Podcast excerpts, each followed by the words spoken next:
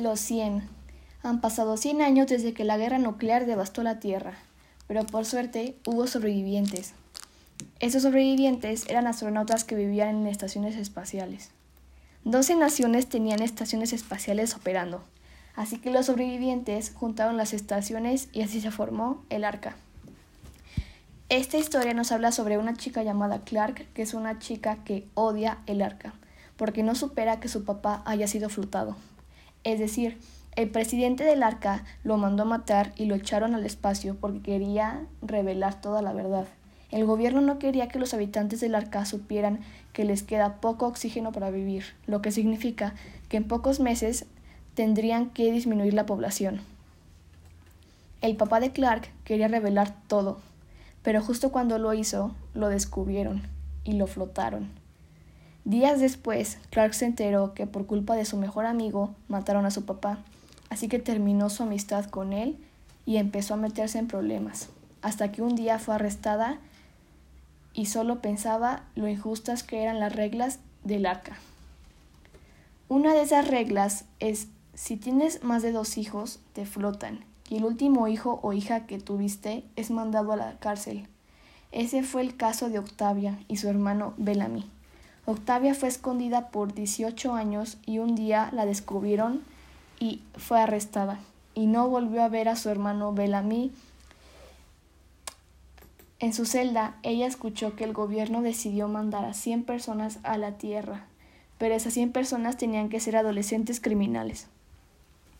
Los papás de los chicos protestaron, pero el gobierno se justificó diciendo que ellos eran desechables y que sus acciones los condenaron a ser mandados a la Tierra.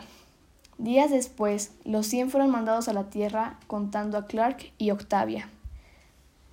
Los 100 al llegar quedaron sorprendidos, porque primera por primera vez ellos veían el pasto, el cielo, las nubes y animales, solo que los animales tenían algo peculiar. Habían mutado. Ellos solo veían que los venados tenían dos cabezas y cinco patas, y eso no era algo común según los libros que leyeron en el arca.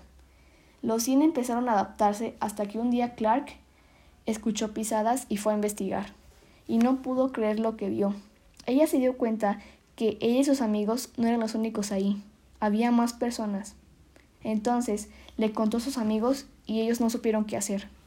Lo único que hicieron fue llamarlos los terrestres. Pasaron días hasta que los terrestres establecieron contacto con los cien. Los ayudaron, pero los 100 eran adolescentes y no pudieron ser amistosos con los terrestres.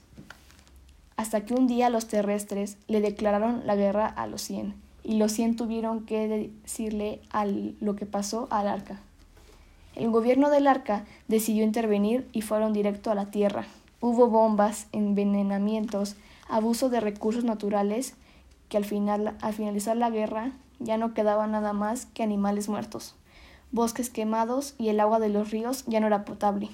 Entonces Clark solo dijo No puedo creer que no llevamos aquí ni dos semanas y ya no acabamos con los recursos de esta parte de la tierra. Y reveló a los habitantes del arca lo que su papá no pudo hacer. Les dijo que ya no podían vivir en el arca porque ya no quedaba oxígeno, que su única opción era la tierra. Solo que ya no era opción porque acabaron con sus recursos Así que en lo que veían en qué otra parte de la Tierra pueden vivir, todos regresaron al espacio. Solo que hubo un gran problema. Les quedaba un mes de oxígeno. Así que hubo gente que tuvo que sacrificarse para que pudieran tener más tiempo, para encontrar un lugar habitable en la Tierra. Un mes después lograron encontrar un lugar en la Tierra y después de 100 años la Tierra pudo volver a ser poblada con ayuda de los terrestres.